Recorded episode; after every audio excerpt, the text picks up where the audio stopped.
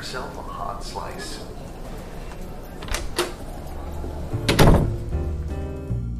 Thank you, Marcellus, for coming out to the podcast. Um, so you actually reached out to me, which was nice. I appreciate that. Um, so you're an author on the wiki, um, but just give a little intro to like who you are and what you do. Uh, hi, my name is Marcellus D. Rains, uh, an author for the SCP Wiki and also full time Walmart employee, uh, dad of soon to be two, and uh, uh, I guess that's about it. I, I don't really do anything special. I just write weird fiction on the internet. I mean, hey, that's why you're here. That's why you're here.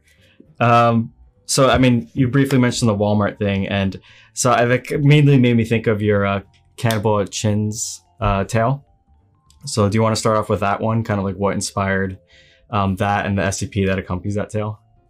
Oh yeah. Okay. So working at Cannibal Chins and 5980, the the SCP article that that's based on, uh, they actually weren't based on Walmart. They're based on a place called Fuddruckers in New Oh, Jersey. Yeah, yeah, yeah. I know Fuddruckers. and it's uh it's it's right off of Route Three, and it's like this weird sort of like dingy area. It feels like you're going into a whole other dimension when you're there. Hmm. Uh, and there was this one guy that worked there, and he was like really greasy and just really sketchy for no reason. And so he became the basis for Ethan Chin, uh, 5980, and he's the guy that uh, or 5980 is about uh, how Ethan tries to like sell parts of himself Hmm. uh, because he's a self healing cannibal. So he decided at some point that he was just going to chop himself to pieces because he can just heal automatically uh, and pass that off as, as food and start a restaurant, uh, which he did. And it was very successful for a long time until the Foundation got involved and shut him down. So I actually didn't get to read that SCP, but um, when I was reading the tale, um, a I love the uh, disembodied hand because I grew up loving Addams Family, so Frederick was a nice uh, touch. Um, but I was kind of wondering, there was like these involved with like ghosts and a lot of like supernatural stuff going on at the restaurant as well. Like, what was up with that? Okay, so at the uh, at this one Fuddruckers, there was always people because me and my friends used to go there a lot. There was always people that we would see going into the restaurant just one time, and then we'd never see them again. And the employees would talk about these people, and we would all know who they were talking about, but they would never come back like at all, and we have no idea what happened to them. Uh, and we, we we never found out what happened to them. Uh, so I just, at some point, I just assumed that they died, and then that goes back into the whole uh, sort of cannibalism thing with them, you know, chopping Yeah. them up, turning them into burgers and stuff. yeah, Mhm. That's fun. That's fun. I, I'm like a huge fan of the whole like alternate reality, disturbing kind of like twist on like corporate culture or pop culture stuff. So it was nice. And actually, I actually grew up. Uh, I grew up in, Lo- in New York, uh, like Long Island area, and we used to have Fuddruckers, but now they're all gone. So it was kind of Oh it was, man, it was a nice callback, at least for me. Um, yeah, I don't know why they're all, they're just all gone now. Um, but yeah, it's I'm I'm glad that uh, I'm not the only person who knows who they are. Um, oh yeah, me too. So okay, yeah. th- I mean, I'm assuming you kind of answered this one already, but like, th- there's also in the basement. There's like this demon just that kind of lives there. Is that related to like processing the humans or things like that? Like, or is it just kind of like the evil thing he just has in his basement and no one knows? Uh, it? yeah, it was kind of just that uh that evil thing that he has in his basement, and it's just kind of inexplicably there. Mhm. Uh, it's it's just a part of the establishment. No one really knows what it is or why it's there. Uh, and in working on Cannibal Chins, Ethan's the only one that ever goes down there safely because we found out what happens to the protagonist down there. He ends up getting all his teeth stolen and becomes a, or he wakes up unconscious in the bathroom uh, a little while later. But for whatever reason, Ethan's the only one that goes down there regularly, and um, we don't really know why. It's just it's just part of the place and how it works. That's fun. Yeah, leave it leave it up to the viewers, the audience, to uh, run their theories. Um, I also, I mean, I'm assuming the whole like your teeth falling out in the mirror is just like classic like uh, anxiety dream and stuff, stuff kind of like that, right? Oh yeah, I I absolutely. Teeth is one of the worst horror things for me. I'm so paranoid about my teeth. I take such good care of them, and I'm always afraid that something bad's going to happen to them. I literally had a dream last night. Like I'm not making this up. I literally had a dream last night where, like, I only had nubs. Sorry, I guess I only had like nubs for teeth left, and they're all just like this brown, flaky uh, material that was left where my teeth should have been. And I was just like, I was oddly calm though for some reason. I don't know why. Um, and I was like, oh, I just gotta get this checked out. so yeah, it was strange. But I think for me, what made it strange was how calm I felt with how disturbing like the imagery was. Um, so, but I haven't had, yeah, that, that's an interesting one. Um, I guess you're not a fan of uh, any sort of like toothy, tunneled, uh, like No. turtle or something like that. Yeah, yeah. Um, Definitely not. well, I'm curious. Do you have like, is this like almost like a little universe where there's like multiple different like corporate chains or restaurants or things like that? Well, I know he mentions in this that Cannibal Chains isn't a chain, but do you have like other like restaurants in your world that kind of also have this like weird dark twist to them? Uh, there were a couple of the restaurants, and a lot of the corporations that I write about are usually pretty dark and like mysterious for no real reason. Uh, I guess it's because I spent a lot of time now working in the corporate world and just kind of Mhm. seeing how it works on the other side. And I guess that kind of like inspired me to write like the um the Walmart cult. Uh, I think it's fifteen thirty four. Hmm. Uh, and that's about a group of Fifthists that work in the ship from store department and they basically summon a giant starfish monster to get people to buy more items uh, and then they they die afterward because their metabolism increases so fast and they just fizzle out and burn after they make the purchase uh, yeah. and yeah i guess I'll- oh, sorry. No, go ahead. Go ahead. Uh, no, I was gonna say. I guess just a lot of it was just inspired by me now working at Walmart and seeing all this stuff. Yeah, I used to uh, work at CVS when I was younger. Uh, and man, uh, yeah, retail is one of the most brutal jobs I've ever had. There's just something to it. This like yeah, it's I'm not gonna I don't want to get too depressing, but I mean like I mean, you know, fuck it. Fuck Walmart and CVS. Um just like this feeling of like this uncaring entity that like you're relying on. Um and just also the sense of like everything feeling so like disposable and like detached from meaning and purpose. Um and that's just I mean that's how I just feel about most like large retail stores, whether you work at them or like just go to them as a customer. There's just something very like empty feeling about it. And that's why i feel like the whole allegory of like kind of like satanic demonic uh like rituals and cults relating to co- corporations just feels so right especially because of Yeah. also the cliche of like the corporation destroying the earth for like a very short-term goal. And it's like a very obvious bad ending. Um i just feel like it's like a perfect little mixture waiting to happen Oh yeah, for sure. Um, and then okay, so I'll I'll move on because we're pretty tight on time for this one. But um, the other, I guess we'll start with the tales. Why not? We're in the tale territory, and they kind of segue into some of the SCPs. But um, the other tale I read was um totally not porn, which was nice to see. I actually haven't read a lot of um Are We Cool Yet tales. Um, but I do have a few questions. So it's kind of a cool concept where basically um, they're just like in some dude's apartment and there's just a bunch of like heads on pikes.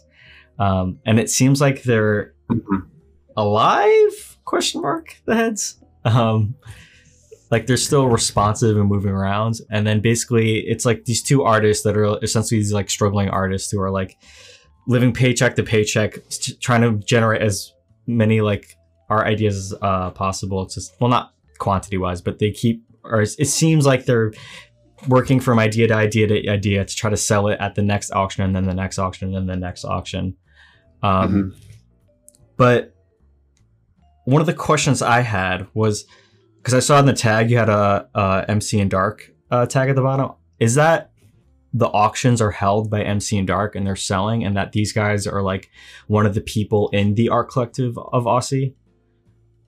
Uh, yeah, one of their um, Mark and Paul. They the auctions are held by Marshall Carter and Dark, uh, but this particular one, they're actually going to uh, try and rob them because they're so short on bread. Uh, because um, shit, I forgot which one. One of them spent all of the rent money on a vaporization to try and make this art Mark. piece, the uh, the severed heads. Mhm. And that vaporization, wiping everyone's memories, erasing all of the, the DNA and everything, that was very expensive. And uh, it wasn't really worth the art installation, but it still kind of looks cool. So that's why he did it. Uh, but now they need to go uh, rob Marshall Carter and Dark because they're out of money again. And then he also had that like stick that he gave to Paul. Um, did he create that, or is that just like a magic artifact that like he found or stole? Oh, that was something that he uh, made. Oh. And I tried to imply that all of the, the pikes that the heads were on were also uh, had those runes on them because that's Oh. what, what's keeping the, the heads alive, Mhm. and that's what allowed the uh, the magic to work. Okay. Or excuse me, the uh, the anart or whatever. Yeah. Uh, that was actually a really cool sequence. I like that a lot, where like he was transforming um, Paul. Um, I'm assuming as a disguise because you were mentioning how it's basically kind of like a heist that they're going on. Um, Yeah. Afterwards, um, not a fun time. You should read. You guys should read that one if you want to figure out why uh, I like it, but also why it was a pretty intense uh, transformation. And that was uh, totally not porn Yeah. for people who didn't know. Um, and then okay, so the other tale I read was um the final termination termination attempt. Um, it was Oh. odd, definitely unexpected. Um, I got so much shit for that. I'm sure you did. Like I'm like wow. You know, yeah. Tell me. Like I kind of want to hear people's responses that you heard. So the re- the whole reason I wrote that was because I got really and I've been recently on this whole kick of like all these popular characters only ever being depicted one way, like Bright's either only like a murder hobo or some depressed sociopath or whatever. Mhm. 682 is this unkillable, uncaring monster or whatever. And I was just like, you know what, fuck that. That's that's boring. These, these characters have been the same way for for 12 years. Why are they, you know, no one's done anything different. Uh, so I sat down for like an hour and I'm like, fuck it. How can I kill 682 in the most boring, mundane way possible? And then I was playing Fallout recently and I'm like, the weak, the shittiest gun in that game is a Chinese pistol. So I'm like, fuck it. I'll just use the Chinese pistol to kill 682. It seems perfectly Hmm. fitting. And, uh, yeah, a lot of people on like Reddit and Facebook, uh, I got yelled at a lot because they said it wasn't canon and that you know a normal pistol wouldn't work on him. And i'm like yeah but it did.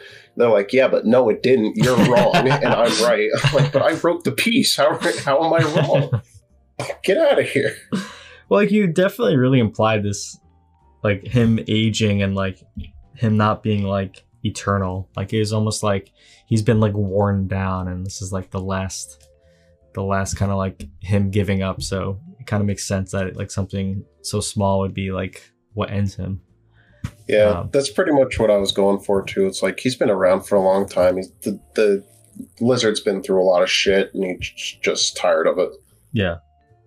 Um, but I like that. It was a nice little because I'm not a huge fan of the endless extermination uh, attempts. I mean, they were fun when they came out, I guess, but again, it kind of dried down a little too long. That whole trend.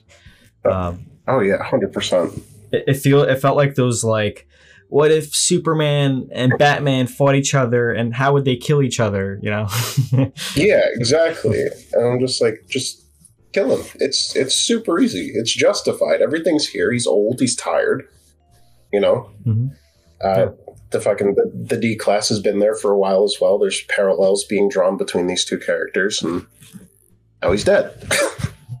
Was, I thought that was also kind of interesting how your lore was kind of talking about the idea that like middle aged D class are uncommon because either they take so long to to get to the facilities that they're of old age, or uh, you know they don't live long, so they come young and they die young.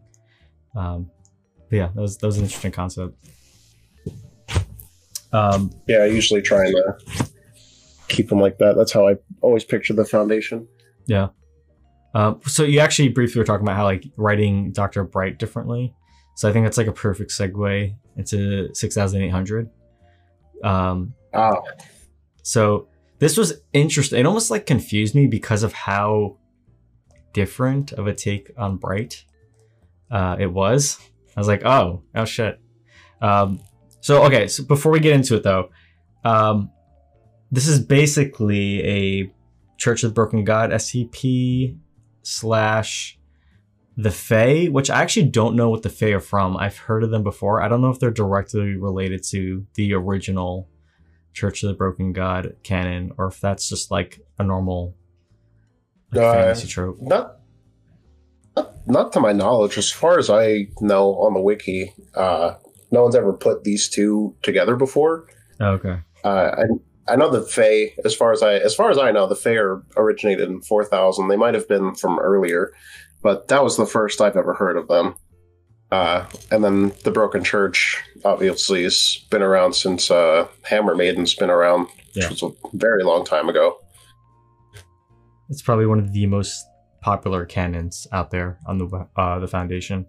Uh, but do you want to? That's a pretty big one. Um, do you want to just kind of give a quick rundown of like what six eight six thousand eight hundred is about? All right, so uh, uh, 6800, uh, the White Ashes, uh, that's pretty much the story of uh, Fey genocide, I guess, is the, the most blatant way to put it. Uh, basically, one of the Maxwellists from the Church of the Broken God, one of them found this holy text that depicted uh, Saint Hedwig, you know, just killing a Fae and turning them into Pignite, this apparently holy material that's supposed to bring Wan uh, into the world and make him whole because Wan is the Maxwellist version of the, the broken god. Uh, and so they took that to their church, and the church was like, "Yeah, you know, this sounds like a reasonable and awesome thing to do. Let's let's fucking do it." Uh, and so they did and they went into 4000 they started killing all of the fairy creatures there what, which is what uh, the first journal is about with um, the girl with no name Mhm. and because they started doing that it started snowing in the amazon and this is this is a lot of this is where a lot of like the suspension of disbelief really takes a hard turn and i've kind of realized that uh, the foundation realizes that it's snowing in the Amazon, and they. Oh, poor baby. My son's trying to get in here, no, no worries, no worries. but um, they they realize that it's snowing in the Amazon, and they're just like, yeah, no, it's not really that big a deal. It's probably climate change. We got more important things to do. And I realized that they probably would have sent an investigation team over there anyway, just to make sure. But at the time, Yeah. I was just like, eh, fuck it, I'll just write it off. I'll come back to it later, fix it probably. and I never did. Uh, but anyway, it starts snowing in the Amazon. Uh, the Fae start being killed, Pig Pignite starting to be produced, and this continues until the snowstorm starts picking up, and that's when Foundation or that's when the Foundation starts to get involved, and they're like, "Hey, the Maxwellists are they're up to no good, but we don't really know what the hell is actually going on." And by that point, it's too late for them to really do anything. Uh, so the Maxwellists keep killing all of the Fae. Then Prometheus Labs, they're like they realized you know what's happening, and uh, they realize that they need the Fae to make the pig Pignite because pig Pignite also keeps people warm, uh, and it's getting increasingly colder, and there's no other way to you know produce viable warmth in how anomalously cold is getting. So Prometheus Labs is like, hey, we can, you know, like harness these people and farm them quite literally using, I believe they used 5918, the bag of sunflower seeds that grows human body parts. I believe they used that as well, or maybe they used something else. I don't remember at this time. Yeah, they, Anyway, they uh, it was they were mentioning like the idea of like harvesting their limbs, uh, like arms and things like that. Um, that's what. I oh yeah, yeah, yeah, yeah. yeah, and they did use fifty nine eighteen. That thing I just mentioned. I do remember that now. Oh, okay. Um, so they ended up using that and a bunch of other techniques to try and you know make the most of these fairies while they still have them, uh, which in and of itself is kind of fucked. Like a whole civilization's just being reduced to cattle, basically, because the Maxwellists want to bring their god back to life, uh, which ultimately doesn't work. Like they tried everything, and they just at the end they realized that they've just killed all these people for no reason. And uh, poor Eckhart, who's the fairy from the uh, the journal entries, she's kind of just left alone because all her family's dead. Her mom's dead. Her dad's dead. Old man Java, he he ultimately dies, and she ends up taking uh, Bright's name. hmm And I tried to depict Bright a little differently here as well, as a more like serious, kind of somber guy who Yeah. just wants to do his job, but he feels really bad about it because he knows how shitty it is. Uh, and he was just trying to do his job, and she was just trying to survive. So she took his name and then told the guard standing outside that uh, Bright in her body was trying to, you know, be up to no good, and they shot him, or they shot her. However, it works. they shot. They shot. Who? They shot Bright, and Eckhart got to live, and she became the new O5. And uh, that's where that ends for now. I'm working on DLC for that. That's going to be released eventually. Hmm. Okay. Yeah, I can see that. Because I'm assuming there's some questions that need to be answered. Like, I mean, for me, I was curious as to like why it failed to bring Wan back.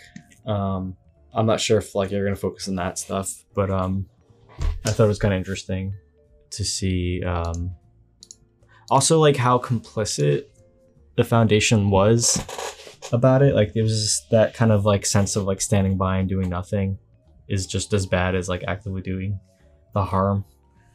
Um, I'm I'm a huge Yeah. fan personally of like the foundation being this like kind of not good uh system where it's basically I almost like the idea of the foundation is like the US during like the Cold War and now where it's basically like on the surface it's like this very nice good positive force but then if you look at like kind of what goes behind the scenes with a lot of like CIA operations and a lot of like the dirty work you kind of realize oh things aren't as clear as like good and bad this is a very like morally dubious uh organization um and yeah, you know, that's pretty much that's pretty much what I was trying to depict in the White Ashes as well. Mhm. It's like they were they were more focused on containing other anomalies that they thought were a world threat. And I always had this idea in my head that the Foundation's on the border of financial collapse always.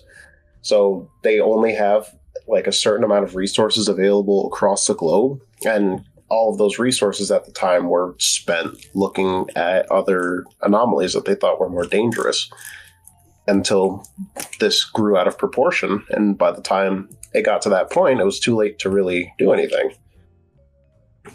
Yeah. No, you definitely uh, got that across, which is why I liked it a lot. Um, I yeah, I'm also not a huge fan of like, oh, we can just do whatever because we're the foundation and we have like no real like limitations other than like there's a bigger, badder evil out there. Um, it just feels doesn't feel grounded, you know. But yeah that's just my taste. No, no, uh, I'm not gonna say like one canon is superior than another uh, canon out there for the foundation. oh definitely not Yeah. Um. So okay, we are running out of time. So real quick, I do want to just uh, you have these two other shorter uh SCPs that I also read that I enjoyed, which was SP five nine seven nine and SP five two four nine. Uh, five nine seven nine was kind of like seemed like kind of like a funny like almost like a Valentine's kind of uh SCP, where it's kind of like a bad breakup between like two celestial bodies. That's pretty much it, right? I don't I don't know if I'm yeah pretty much it like on the surface level that's about it but Mhm. really that was uh the story of my first girlfriend and how i broke up with her because someone basically told me to and i was just like all right sure whatever fine then I felt really bad about it afterward. Uh, and I was just thinking about that whole situation. I'm just like, I can make an SCP out of this. And that's where 5979 came from. Was it like typical like middle school or early high school romance kind of thing? Yeah, for our, I think we started dating freshman year, and I broke up with her sophomore year. Yeah. Very relatable experience. Yeah. uh, okay, just because we're short on time. Um, and then the other one I thought was actually really sweet and really touching and very, very sad was um, your 5249, which was basically about this singer who could like briefly remanifest his lost child um, and kind of get to interact with them again. Um, the only thing that I wasn't sure about was did did this like SCP also prevent them from having a new child, or did they event were they eventually able to have a new child? Because you you mentioned how like his wife was pregnant, but you don't really get to see the wife or the supposed child afterwards. Um, Yeah. Uh, no, they they did end up having another child. Uh, at the end, I think I put a note or something that said that uh, O'Malley and his wife and another new child were there during the performance, oh, or during his next performance a couple years later. yeah, I blanked on that one. Um, no, yeah, okay, yeah. But yeah, that that was about. Uh, I lost, or my wife lost a baby earlier this year Hmm. in January, and uh, yeah, I was feeling really sad about that for a really long time, and Yeah. I decided to write about it to try and cope a little bit. Yeah, it must be really, So- really, really hard. Um, but uh, yeah, I mean, I definitely felt that though. Like reading this, just kind of like I had a feeling it was had to be from a personal story, just because it just had that fingerprint on it of like this is like a personal experience, kind of like the art becoming therapeutic um, in that sense. Um, yeah. I, ca- I can't sing or, or play guitar or anything. You get you get the point. yeah, yeah. Um, I mean, for me, that's why I'm in filmmaking art. It's the therapeutic aspect of it for me. It's kind of what's helped me kind of express a lot of my issues and troubles. So I think that's really when it's probably the most satisfying as a creator, or more. I don't know about satisfying, but like, uh, words. I, I'm blanking on the word that I want, but um, I'm sure you know what I mean, just from like Yeah. experience. Um, Hundred percent. and I also just feel i mean what's even more powerful is like for people who've probably been through similar experiences and they can kind of like feel um, that by reading your stuff so yeah um how much more time do you have before we i just want to make sure we have more time or if you're headed out soon just because i know you're saying I got about like ten minutes, give or take. okay okay So we have a little more time than i thought um Hi, baby. Are you? I'm curious. So they opened up the new series. Um, are you working on anything for that? Because I, I don't know if it's Oh. open open yet, but I know they announced it. Yeah, it's it's definitely open. Uh, I already have something out for Series 7, 6801, which is an Unhuman Tale, uh, which is also a new canon, which is pretty cool. Hmm. Uh, and the Unhuman canon is set in sort of this post-apocalyptic world where only like immortals or conditional immortals, I guess you could say, uh, where only like conditional immortals are still around. They're still like regular normal humans, but they're very few and far in between. It's mostly monsters and undead and sentient machines and all that. It's pretty cool. And uh, 6801 is where I've killed Sophia Light in the past, pre apocalypse, and uh, post apocalypse. She comes back as one of the undead, and she finds out an SCP document about how she died and was brought back to life. Hmm. Uh, and that's part of a tale series I'm doing, but you it's not very not very developed. no worries, no worries. Uh, that's interesting though that you have uh, you're already in in action working on a uh, a thing already. I mean, I'm assuming most people are kind of like jump on it the second a series is announced because I think it's only been open for what a few weeks now. I'm always a little behind with Yeah. these. So. I think a week or two. Um, and and me for people who don't know, what's the whole theme with uh, Series Seven? All right. So, as far as I know, Series Seven is more about just uh, storytelling, and the the contest for the SCP six thousand slot was about nature. So, it- most of them are usually based loosely off of what the the KCON entry or the winning KCON entry was, which in this case is uh, Rounderhouse's uh, SCP six thousand. So, a lot of them are probably going to be somewhat meta, I'm predicting. Mhm. But I haven't had that much time to read, unfortunately. Same here, sadly. Car- Karpin uh, is actually being an angel and compiling a list of like what he thinks are like must reads for the new series. Um, Oh yeah, he's Um, he's he's great. He's great with that. so I'm like, thank you so much because I'm like, I I don't have the time to read like a thousand new articles. I don't even ha- I haven't even read all of the uh, series five stuff.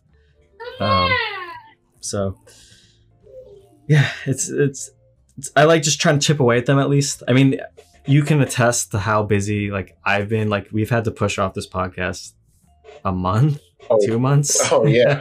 for sure. um, and people watching the podcast sure have also noticed that I haven't been really posting on the podcast as much lately because I'm really trying to focus on getting my first animated film out, and then I'm in the midst of working on my second SP animated film. But uh, yeah, thanks for coming on. I'm, I'm actually curious. How did you? I, I'm sure you texted me this earlier, but how did you kind of hear about like the podcast or like hear about uh us? oh, uh, Grigori Car- uh, Grigori Karpin or Gregory Karp. I'm not. I'm not actually sure how to say his name. I think it's being honest. I think it's Grigori. but uh, he's the one who told me about it, and he's like, "Hey, if you- I'm coming too, baby." Uh, but he's the one who told me um, about it, and he's like, "Yeah, just give him a text and uh, see if you see if you'll get interviewed."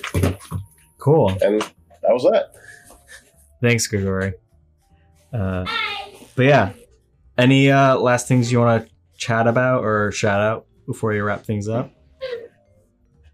Uh, just be sure to check out my articles, please. I'm trying very hard. Well, And, I'll, uh, I'll have yeah. links to everything uh, in the description, so it's very easy for you guys to click on it. No excuses. Um, and you have like, even if you don't want to read all of his articles, you were nice enough to have a nice top five of your top five SCPs and top five tales. So at least check those out. Come on, guys. Oh Um, yeah, for sure. at least. Oh, oh dear, my son's running away. I should probably get him. All right. Well, thanks for coming on. Finally, I'm sorry about like all the uh, the holds up. Life's been kind of a mess for me lately, but uh, Yeah, it's been a, just it's been a mess for me too. Well, thankfully, a good mess for me. Uh, just very busy trying to get this freaking film out. Um, but uh, yeah, thanks for uh, coming on. Uh, feel free to send me any new stuff you write and stuff like that because I do definitely like to try to at least write, right. uh, try to read the stuff that like guests have had and written on. So yeah. All right. I definitely will. Thank you for having me. Of course, anytime. All right, well, have a good one. Thanks for coming on. All right. Thank you. Have a good one. Peace. Bye. All right, that is a wrap. Um,